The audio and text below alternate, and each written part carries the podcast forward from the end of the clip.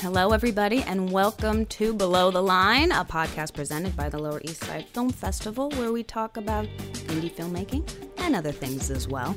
I'm Shannon Walker, your host, and my co host is Roxy Hunt. Hi, Roxy.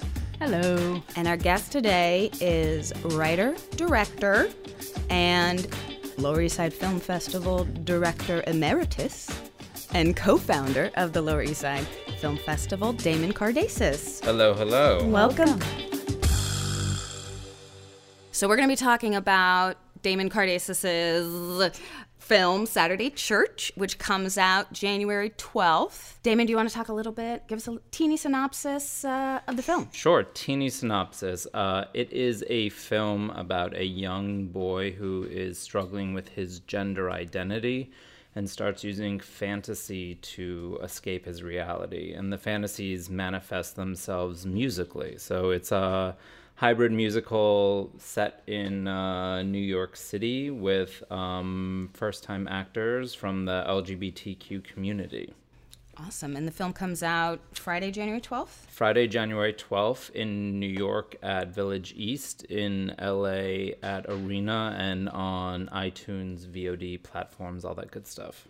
Damon Cardasis, tell us a little bit about your background and about your script, Saturday Church, when you started writing it, sort of what was the germ of an idea. Sure. So, background on me. Um, Start there.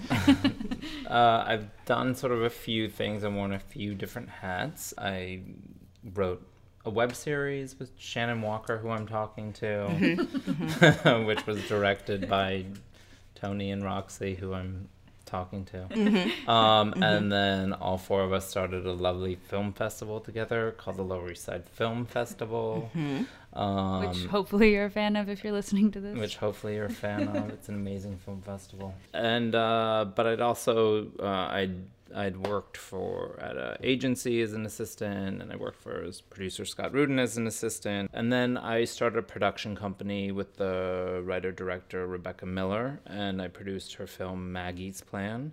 Uh, which came out in 2016, and I produced a documentary on her father, Arthur Miller, which is coming out in March of 2018 and Rebecca always encouraged me to write my own stuff. And after having written the web series, I wanted to write a screenplay. I found out about a program at a church in the West Village for um, at risk LGBTQ youth, um, many who are homeless. Uh, and I started volunteering there and hearing their stories and, and, um, was sort of amazed by what they'd gone through, but also their spirit and uh, the community that they built and um, their ability to persevere and survive.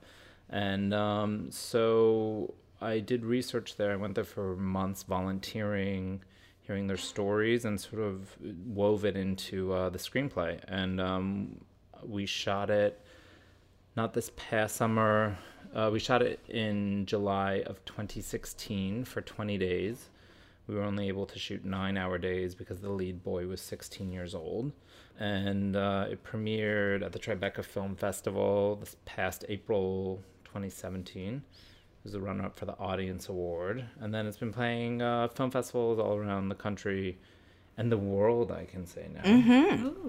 And it got acquired by Samuel Goldwyn Films, and uh, it comes out on January 12th. So, Damon, tell us the subject matter of the film and why was it interesting to you? Sure. The story is about a young boy from the Bronx who is struggling with his gender identity and starts using fantasy to escape his reality. And um, he uses uh, sort of music to escape his reality. So it's a musical. It's a hybrid musical. It interested me because uh, my mother is a priest, uh, an Episcopal priest, and I am a gay male. And so the subject of sort of religion and sexuality has always interested me because I've had a fine relationship with religion, although I'm not necessarily religious, but I know that Christianity and religion is often the time uh, is often the cause of a lot of hardship for people in the LGBTQ community. And I found out through my mother about a church that was taking care of LGBTQ youth on Saturdays, and they had a program with social services and food and support and clothing and sort of a safe space for them to be themselves. And I thought it was interesting that on one side of the coin, religion was the cause of so many of these kids' problems, and on the other side, um, a church was taking them in and trying to sort of rectify it. And so. Um, and giving them a safe space. Yeah, and giving them a safe space and, and caring for them and sort of righting the wrongs. And um, so I went to this program and I volunteered there uh, for some months and I heard the kids' stories and I was just sort of so inspired by them and everything they'd been through that um, it just sort of all clicked. And so the sort of the the world and the script and the musical sort of element came from there because in the program there was a cafeteria where they would sort of discuss and, and, and talk about everything that was going on in their lives and then adjacent to it was an auditorium where they would or gymnasium where they would perform and dance and there was sort of this the freedom and the sort of power that they felt when they were dancing was really inspiring. So uh, the musical sort of angle came in from there. Cool. Tell us a little bit about the casting process and, and who is the cast.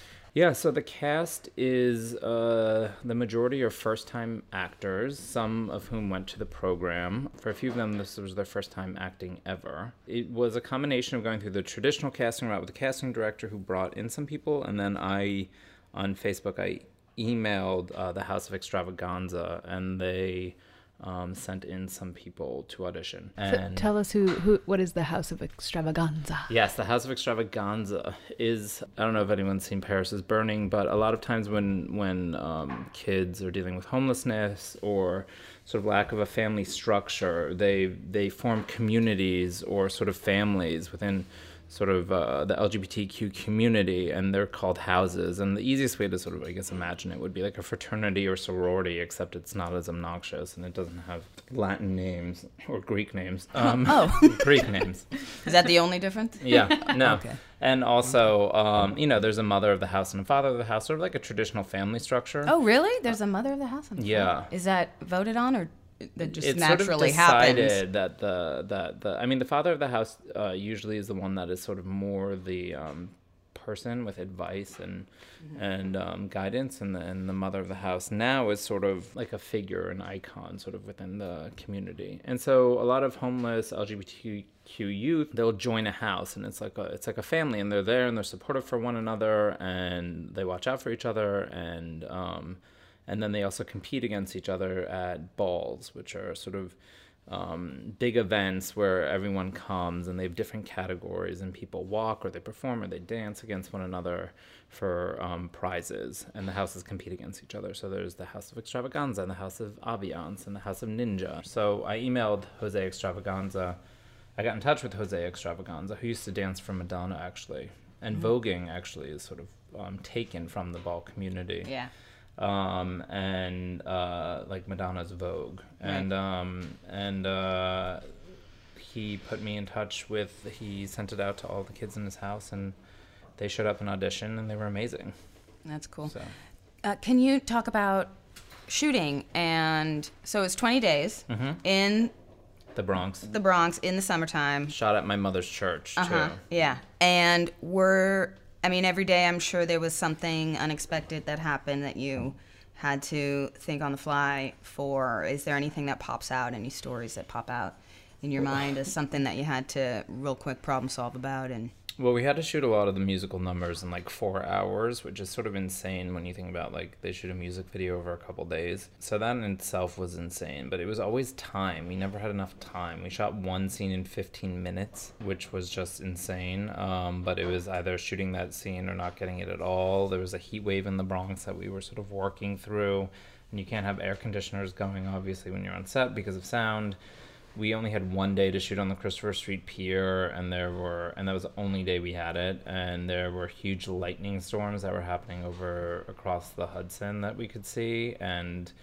it was this constant like, are we getting the shot in? Do we have to break everything down for safety reasons? And so we were just like zooming through these scenes, and then literally about three minutes after we cut for the day, it was like torrential downpours and so it was constantly thinking sort of on the fly. I remember one scene we were supposed to shoot a bunch of scenes in one day and there was no way we were making it time wise and I just had to like cut a scene on the fly and try to pull the dialogue into like and merge it into another scene really quickly just because it was we needed the dialogue but we didn't really need the scene. So it was a lot of thinking really fast and um, just sort of being decisive.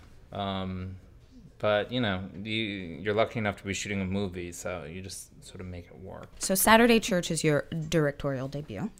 Yes, my first time as a writer and director. What was a huge lesson that you learned throughout this whole experience? Being decisive is is one of those things. Like you don't have so much time, so you really just need to make a decision. But in hindsight, I mean, I would always have no lead up. I would always be like, action, cut, like the second they finish saying a line. And I realized how stupid that was. That I was like, dude, you gotta give me like more time. And like, you know, you like, like it's in the moments where they don't think stuff is happening, where great stuff is happening. And I was very naive to that. So, um, I mean, that's like a one small thing that I've, that I definitely remember being like, oh God, I gotta learn that more. Um, I think you also learn more about the writing process, what's what's used, what can be used, what's unnecessary. Um, it's this weird thing where you wanna you don't want to like trim the fat of the script too much, but at the same time, you don't want to be wasting time shooting scenes that you never end up using in a movie. And a lot is sort of repetitious or uh, unnecessary, and so you know um, that was fascinating to sort of see what I could have cut out and like scenes we didn't end up even putting in the movie that I never even needed. I loved the sound design process. Like I love that a lot more than I thought I would. Um, and just how incredibly important sound is and what fun you can have with sound. I feel like it's something that always gets um, looked over. Um, and then also just casting the right actors for the role and then just trusting them to have the instincts to do what's right even if it's first time actors. I mean if you feel that they're right then their instincts are right. And i, I really try not to micromanage. And i think leading uh, even though it's stressful like a happy sort of set really sets the tone you know? Like people don't want to it's a really intense period of time. And so if everyone's for the most part in a good mood and they're having a fun time and it's a safe space i think you get better performances out of the actors, I think the crew is more, you know, ready to push harder or come up with something more creative on the fly. Um, so yeah, all that stuff was was was it's like theories that you hear about and then you implement it and you go, oh, that's why. Mm-hmm. So I feel like for the next one, I, I've got it more in my bones now, and I, I have I feel like I have a broader understanding also it's really draining. Like i didn't i i was unaware of how many i mean literally every decision whether it's like do you want this box or this box? Do you want this on the chair? Do you want that? How should i sit in line? What where should the lights the cameras here? Like you know it but then when you're bombarded it's another thing to know it. It's another thing to like be sort of bombarded every time you finish answering one question. It's like a series of other questions and you're on for like you know the whole day. So it takes a lot out of you. Mm-hmm. But um, it was great. I, I, think I think decisiveness is the there's a story that I uh, that I had heard before going on the set where like someone was on set with Mike Nichols. A uh, set dresser came up and said like, "Which chair do you want? The red chair or the blue chair?" And he was like, "The red chair." And the person walked away, and and, and uh, the person said that he was with said, "Why the red chair? What's special about the red chair?" And he said, "Nothing's important about the red chair. What's important is I made a decision, and that the production keeps on going." And I thought, I will keep that in mind. And mm-hmm. as I told that story, the prop person came up and said, Which box do you want, the wooden box or the tin box? And I said, The tin box. And they said, Okay. it was like so weird. It felt like it was a setup. Yeah. Um, so I thought that was, and then also I had spoken to some actresses and they had said, with actors, just being supportive of actors, and even if you don't like the choice they're making, not making them feel guilty or shut, make them shut down about it. It was about sort of, uh, that was great. Why don't we try it one more time this way? And, and sort of that positivity and reinforcement just makes people open up. Open up. Mm-hmm. You don't want people shutting down. You don't want them like not trusting their instincts or their impulses or anything like that. Yeah. So because then they get self conscious and in their head. And... Yeah. We like to talk about what we've been consuming lately, watching, reading, all that stuff. I'll go first. So I just started the marvelous Mrs. Maisel. Oh, is that mm. good? I I love it. You know, really. I didn't watch Gilmore Girls. I don't even know so what it's about. I, a mother and a daughter. Gilmore Girls or Gil- Mrs. Gilmore Maisel? Girls. Were you asking what Gilmore Girls was? What Gilmore Girls was about, or what the marvelous Mrs. No, the Maisel mar was the marvelous Miss, Miss Mrs. Maisel. Mrs. So she's married. I love it. I think it's great. It's very delightful. It's delight. It's, Is it- It's joyful. It looks like it has a bit of whimsy. In It's got it. some whim. It's a, and it's got it's got period costumes. I've seen that on the billboards. Yeah, and the actress Rachel Rachel Brosnahan. She won a Golden Globe. She looked very sweet. She seemed like a nice person. She did seem like a really nice person. Didn't seem like affected or, you know. Yeah, like if you on. if you emailed her, she'd email you back Oh, in a yeah, timely def- manner. no, definitely seems within like 24 that. hours. Yeah, 24 hours. And if it's more than that, she'd apologize. Yeah, that would be. I'm so sorry. It took me Yeah. a bit. so is it a comedy or is it? yeah, it's Yeah. a comedy with some moments of heart and drama. I guess I would. Heartful dramedy? Yeah, yeah. I'm just trying to consolidate these things. Roxy's busy adjusting levels. Sorry. So Damon, do you want to maybe? Yeah. What, what have What you, have you been consuming? What have I been consuming? I've been watching a bunch of movies, trying to catch up on all the awards buzz. I really, really loved Phantom Thread. Mm-hmm. Thought it was so good. I watched it twice. Oh my! Yeah. Um, I thought that was really good. I've been watching The Crown. I'm a sucker for a British period piece with a great score. Um, and I've been reading this book called The Woman in the Window Oh, by A.J. Finn. It's about a woman with uh, agoraphobia who witnesses a murder um, and isn't sure if it's sort of made up in her head or if it's based in reality. And uh, It's like Rear Window meets The Girl on the Train. it's exactly the Rear Window. It's getting amazing reviews. Um, Stephen King said it's unput put it downable. Oh, Wow. Something. I love Stephen King. Yeah. I, trust so him. I've also been watching Real Housewives of Beverly Hills. Same. I do a little highbrow, lowbrow situation. Yeah, me too. Real Housewives of Beverly Hills being highbrow, of course. Of course. And Um, Phantom Thread being lowbrow. Phantom Thread being lowbrow. That's what I've been consuming.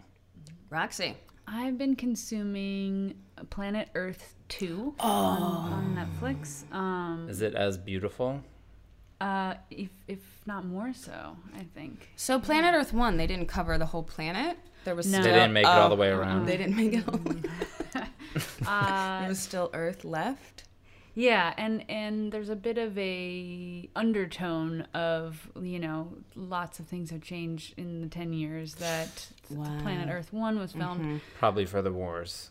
I imagine. Correct. um, but it's beautiful, and the cinematography is like the most amazing in the world. So How did What they, did they do it? How did that they on? do it? And even 10 years ago Yeah, blown was, away. was how did they do that? I also have been watching Big Mouth, which I don't know if you guys are familiar with. About Billy Billy Bass, the uh, that novelty toy that yeah, everybody yeah, The no, it's an, history of Billy Wow.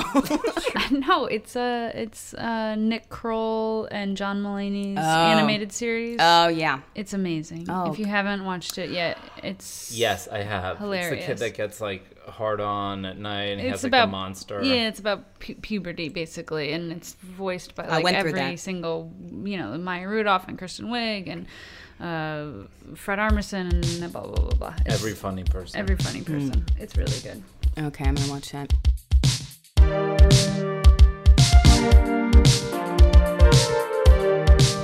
So we like to end the show with fun facts about movies that we liked, oh, lovely. trivia, and my trivia today is about a movie called Get Out, which I really loved this. I year. really want to see this movie. I, I thought it was very haven't good. seen it yet. haven't seen it, and I know it's not like impossible. I can just download it on iTunes. I just haven't seen it. So, this is all. My source is imdb.com. No, You always have the best sources. I do have the best untapped sources. So maybe people already know my fun facts, but whatever. If you've read the trivia about Get Out on IMDb, but turn the podcast off if that's the case. So, Chance the Rapper was so impressed by the movie that he bought all of the movie tickets from Chicago movie theaters just so people could go see the film for free. And He in, sounds like the nicest guy. I feel like every mm-hmm. time I hear his name, it's something nice. and in one of his tweets talking about the film, he says, just pull up with an ID and enjoy the movie. Isn't that Oh, nice? that's really nice. Yeah, this is this is a, also a good one.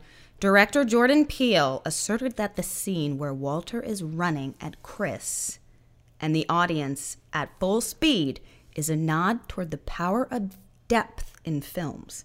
And he cites North by Northwest as an example of this technique, stating, Somebody running at you or towards you just creates a visceral and physical reaction for the audience. Ooh. I thought that was that was a good fun fact. My third fun fact, because I love this actor, this is the second film in which Stephen Root plays a blind character. The first being Oh Brother Where Art Thou? I heard that maybe this is common knowledge, but I just found it out that um, we don't know until you tell us the fact.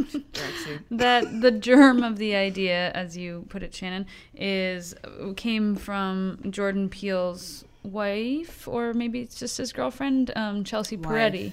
And mm. that, that it was loosely based on an, uh, the first time that he met her parents. Mm. But I mean, obviously, you know, Wait, don't tell me because I haven't seen this movie. It's impossible to find. Yeah, I bet. Cannot find this I movie. bet. I mean, I think it was more of a joke, like, oh, what was that? What it was like to meet my family or mm-hmm. whatever. But anyway, mm-hmm.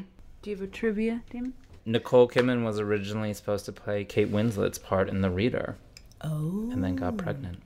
Kate Winslet won the Oscar. she did. And Nicole Kidman was on stage when they she gave like Kate Winslet the award. Oh wow, Yeah. Really fun. a lot of fun. Really fun.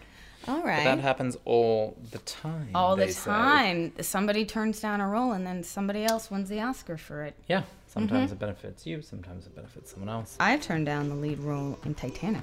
Really? Yeah, Jack. The role of Jack. Damon, thank you so much for coming to chat with us today on Below the Line. We really appreciate it. Thank you for having me. Yeah, and everybody go see Saturday Church in New York and LA and then streaming. Yeah, VOD and iTunes on January 12th. Thank you, everybody, for listening to Below the Line, presented by the Lower East Side Film Festival. The festival this year is June 7th through the 14th, 2018 in New York City's Lower East Side. Visit LESFilmFestival.com for more details.